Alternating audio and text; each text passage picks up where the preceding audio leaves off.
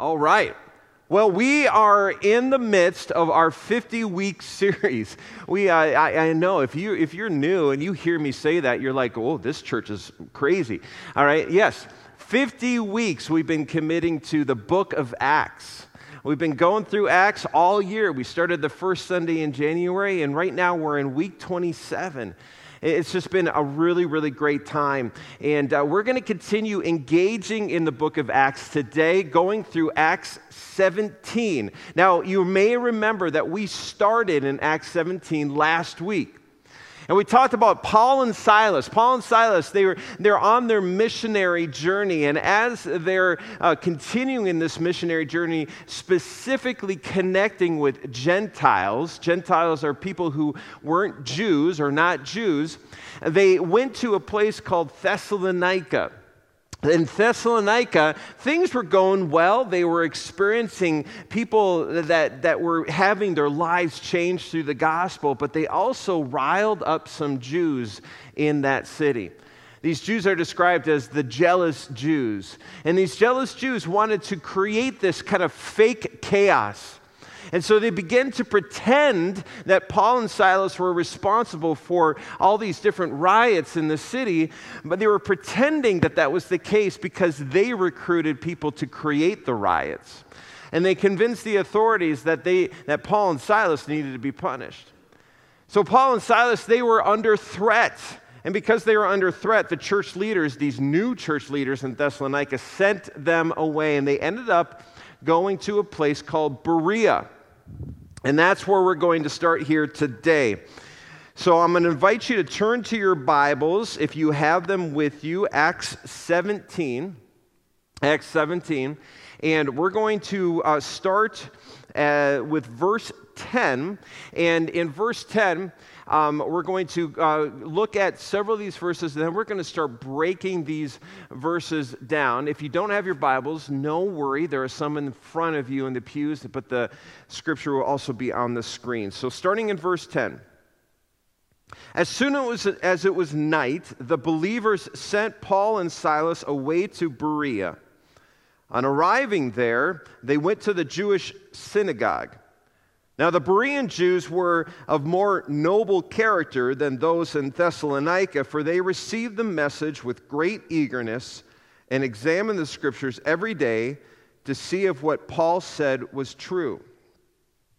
As a result, many of them believed, as did also a number of prominent Greek women and many Greek men. But when the Jews in Thessalonica, these jealous Jews that we learned earlier in in uh, 17. But when they learned that Paul was preaching the word of God at Berea, some of them went there too, agitating the crowds and stirring their, them up, just like they did in Thessalonica. Verse 14 The believers immediately then sent Paul to the coast, but Silas and Timothy stayed at Berea. And those who escorted Paul brought him to Athens and then left with instructions for Silas and Timothy to join him as soon as possible. Verse 16 While Paul was waiting for them in Athens, he was greatly distressed to see that the city was full of idols. So he reasoned in the synagogue with both Jews and God fearing Greeks, as well as in the marketplace day by day with those who happened to be there. A group of yeah, Epicurean and Stoic philosophers began to debate with him, and some of them asked, What is this babbler trying to say? Others remarked, He seems to be advocating foreign gods. They said this because Paul was preaching the good news about Jesus and the resurrection. Verse 19 Then they took him and brought him to a meeting of the Areopagus, where they said to him, May we know what this new teaching is that you are presenting. You are bringing some strange ideas to our ears, and we would like to know what they mean. That's where we're going to stop today. All right. First thing we're going to do, Matthew, I need your help with this. I want you to um, start a timer on your phone, 60 seconds when I say go, all right? And so, I'm going to ask you to do, um, you, if you have a pen, great. If you don't, there are some in front of you. You have your worship folder. I want you to write down in 60 seconds as many key words related to the gospel as many key words related to the gospel that you can think of. 60 seconds now.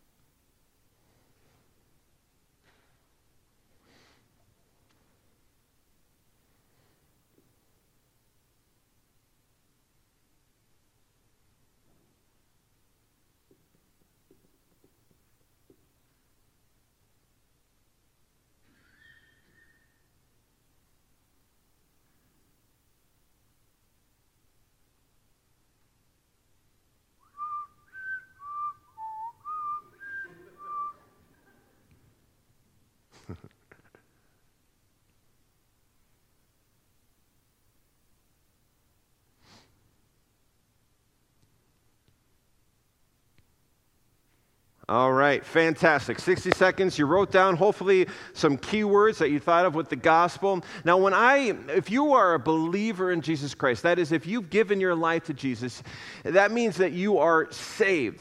The Bible says if you confess with your mouth that Jesus is Lord and if you believe in your heart that God raised him from the dead, that you are saved, that you're guaranteed eternal life. Now, when I, when, uh, when I talk about the gospel of Jesus Christ, if you're a follower of Jesus, many of you are responding internally, if not externally. Yeah, of course, I know the gospel. Yeah, I totally know the gospel. That's what we're going to challenge you today. Now, remember the foundation of the book of Acts, Acts chapter 1, verse 8. It can be summarized by the Holy Spirit empowers God's people to be his witness to the world. The Holy Spirit empowers God's people to be his witness to the world. That's what the whole book of Acts is about.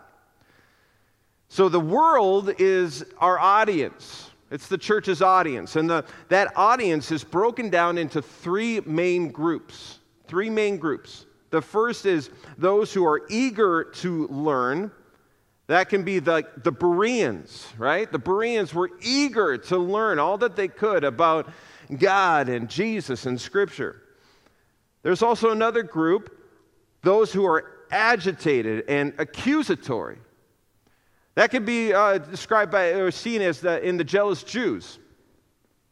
And there's a third group, those who are maybe interested, but they're mostly uninformed and skeptical. And we see that in the Athenians here. The first that we have is, is, is the Bereans, the ones who are eager to learn. Paul comes into, Paul and Silas go into Berea, and they do the same thing that they did in Thessalonica. But in Berea, there's, there's great interest. It actually talks about how the Bereans were like testing Scripture as Paul was talking about this, they were like, oh, we really want to lean into that. We don't want to just take everything at face value. Uh, actually, we want to really understand the nuts and the bolts of what it is that you're talking about. And then there's that other group, right? Uh, the, the agitated and the accusatory. We see that in the jealous Jews. They started in Thessalonica when Paul and Silas were telling others about Jesus, and they were jealous or, uh, or they were frustrated that maybe their fame or their glory was being tainted or taken away. Uh, they had an audience that maybe they felt they had on their back pocket, and Paul and Silas are now infiltrating of that. And, and so they're coming out with agitation and, and an accusatory approach. And then we have that third group, the Athenians, those who are, who are mostly uh, maybe interested, right? But mostly they're uninformed and they're skeptical. Now, here's the deal uh, the church, when we consider these three groups, there are two groups that we're largely comfortable with. We're totally comfortable with the Bereans, those who are eager, right, and they're willing to learn. Uh, that's, like, that's like a Christian's dream to come up to somebody who doesn't know Jesus Christ as their Lord and Savior and has a genuine interest. That's like, yes, this is, this is what evangelism is always going to be like. You know, the other group, though, that Christians are very comfortable with is those who are accusatory and agitated. We're comfortable with it because maybe on one end we kind of expect it, but on the other end, it actually, it, for some of us, makes us feel like we have an out. Well, they're, they're accusatory, they're agitated, uh, they clearly aren't interested in what I have to say, and I'll be able to explain that to anybody who questions it. Problem solved. Now, those two groups have problems of their, of their own, but the third group is what I want to really lean into the Athenians. Those who are, are somewhat interested, but mostly they're uninformed and skeptical. This group, this audience, makes up the majority of unbelievers. And it is the group that scares the living daylights out of the church. And we're going to lean into why, why is that? Why is that the case? Now, the Athenians, they worship many different gods through shrines and idols, and they threw everything into their worship, even the kitchen sink. And smack dab amid all that worship, Paul is given an innocent but profound and important question that many Jesus followers, many people in the church dread hearing. This is what they say to Paul May we know what this teaching is that you are presenting. You are bringing some strange ideas to our ears, and we would like to know what they mean. Many of us, if we were in that situation and heard those words, our hearts would sink. And that's hard to swallow because we wouldn't want to admit in this place that that's true. But Paul didn't mince words, he didn't waste any time. He entirely seized the opportunity. Why? Because Paul was three things he was changed, he was willing, and he was prepared. Now, it shouldn't be um, any, uh, any surprise that the gospel message's epicenter is Jesus. It is Jesus' death and resurrection and his invitation to follow him that the church must bear witness to the world. Again, what is it that Acts says? What is Acts all about? The church is the Holy Spirit empowering us to be God's witness to the world. Once an individual is changed because of Jesus Christ, that person should be willing. Yes, that person should be willing to be God's witness to the world. Romans chapter 1 verse 16, for I am not ashamed of the gospel because it is the power of God that brings salvation to everyone who believes, but it's not enough to just be willing. Once an individual is changed because of Jesus, that's the first thing, that person should be willing to be God's witness to the world by being prepared to then share the message of the gospel to those who are not saved. 1 Peter chapter 3 verse 15 says, "Always be prepared to give an answer to everyone who asks you to give the reason for the hope that you have." So here's the million dollar question Are you prepared?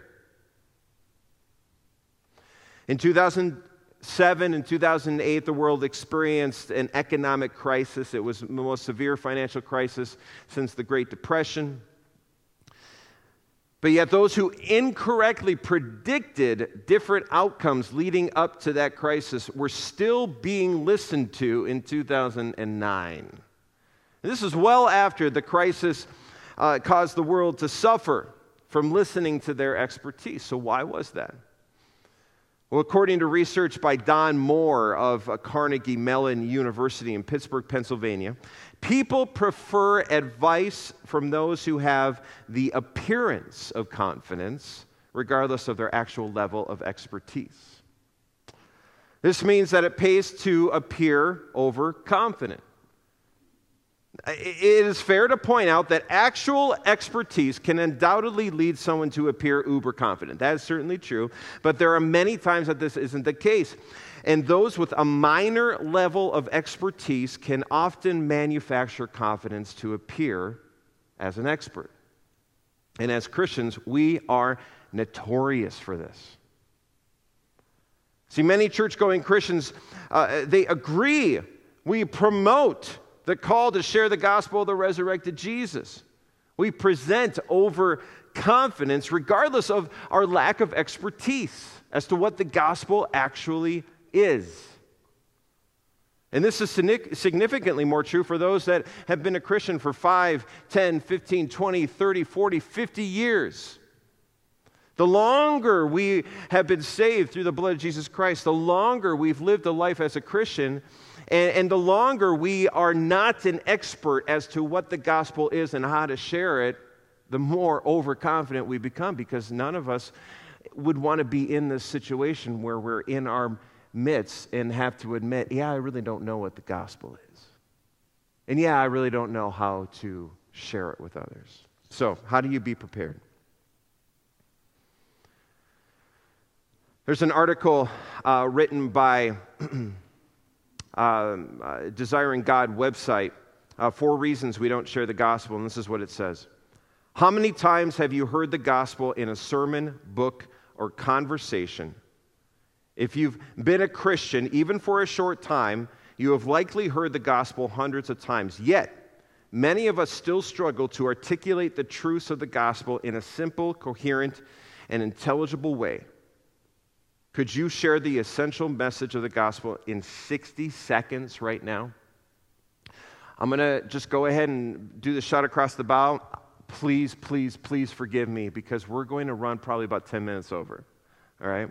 You can blame me. Send me emails, all right? But this is important. This is important. 60 seconds. When you approach an unbeliever, either when they approach you or you approach them, you have a very short window of time, a very short window of time to enlighten them as to who Jesus is and what the gospel of the resurrected Jesus is and how they can experience it. Whenever I think about writing messages, one of the things I always remember is I need to be able to give a message in the amount of time it takes me to ride an elevator 10 stories. If I can't share my message in an elevator ride of 10 stories, then I don't know what I'm talking about on a Sunday morning. So, how is it that we give a, message in 60 seconds? Well, we forget that the gospel is five key points. Five key points. Those, th- those five key points of the gospel is the person of Jesus Christ, the work of Jesus Christ, the authority of Scripture, the forgiveness of sin and eternal life, and then repentance and faith. Those five things. Leave this up on the screen. Write these down. The five points of the gospel is the person of Jesus, the work of Jesus, according to the scriptures, forgiveness of sin and eternal life, and repentance of faith. First, there's the person of Jesus. Jesus is more than just a good man. Jesus is God in the flesh. Jesus is God with us. He is the Son of God. He is the Messiah. He is the Savior to all, and He is King. Then there's the works of Jesus because of humanity's sin. Humanity was incapable of being in the presence of a holy and perfect God. Thus, Jesus needed to give his life as a ransom for our sins. He died on the cross for our transgressions. He was buried in the grave and rose three days later and is alive to today. And in doing so, Jesus exchanged his life for imperfect unholy sinners. That's all of us, by the way. He took away our sins and he made us right before a holy God. And then there's the according to scriptures.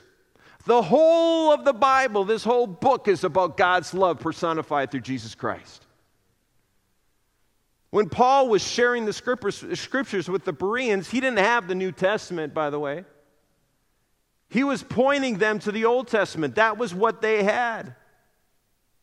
And Jesus is all throughout the Old Testament prophesied, promised.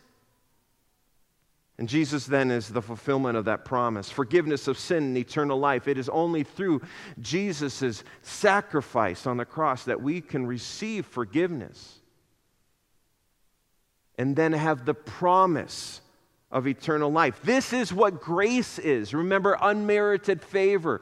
Grace is given to us not because of our works, Paul says, so that no one can boast, but because God gives it freely. And then repentance and faith. Salvation depends on us realizing that we are sinful and coming before a holy God and saying, Forgive me of my sin because I'm a sinner. I repent. I repent of my sin, and I will turn away from my old nature as I walk in my new nature through faith, acknowledgement that once a sinner does this, they are saved at once and for all time. That's the five, five components of the gospel the person of Jesus Christ, the work of Jesus Christ, according to the scriptures, forgiveness of sin and eternal life, and then repentance and faith. Why in the world am I spending time this morning explaining to you what you're probably thinking is obvious? Because I don't think it is. I don't think it is. I'm not here to shame anyone, I'm here to challenge you. If we as the church are going to be committed to the mission of the church, empowered by the Holy Spirit, to be God's witness to the world, to share the love of Jesus Christ, to be the conduit in which others experience the message of the gospel then we better know what the heck we're talking about. It's the gospel of Jesus that saves. It's not us, it's the gospel. We spend so much time trying to be really good at things. Do you know how many hours it takes you to be a master at something? Anybody know? 10,000 hours. If you want to be a master at something, it requires you to do it for 10,000 hours. We spend so much of our time trying to be really good at things that we forget, tragically, that the one thing, the one thing that we are called to really be an expert in is sharing the love of Jesus to the world. So, this is my challenge to you. Let's put up those five points again. My challenge is that you, that you lean into what these are. That you truly begin to digest and, and to work through that in your own life. Because I'll tell you this the life is a plenty with opportunities to share Jesus with others. And if you can if you can work on being an expert in sharing Jesus with others, you know what the Holy Spirit is going to continue to do is provide those opportunities. And you know what you're going to experience? You're going to experience life with open eyes. I had a conversation even just a week ago it was a cold call. I would never talked to this person before, never, never uh, met him before, uh, but, but you know, Holy Spirit brought us together for some reason. I'm on the phone with him, and I had a short window to share Jesus Christ with this person. And I did. I, I did it in 60 seconds. And that person on that phone that day received Jesus Christ as their Lord and Savior. Now, I'm just telling you that because we need to be prepared for any moment and in any way because I wasn't at all thinking that that conversation would lead that way. But I can tell you, there are many times that I have shared Jesus with others, and they've said, Nah, I'm good. But we're planting seeds. Gospel in 60 seconds. Jesus is more than just a good man. Jesus is God in the flesh. Jesus is God with us. He's the Son of God, the Messiah, and the Savior to all. He is Lord and King.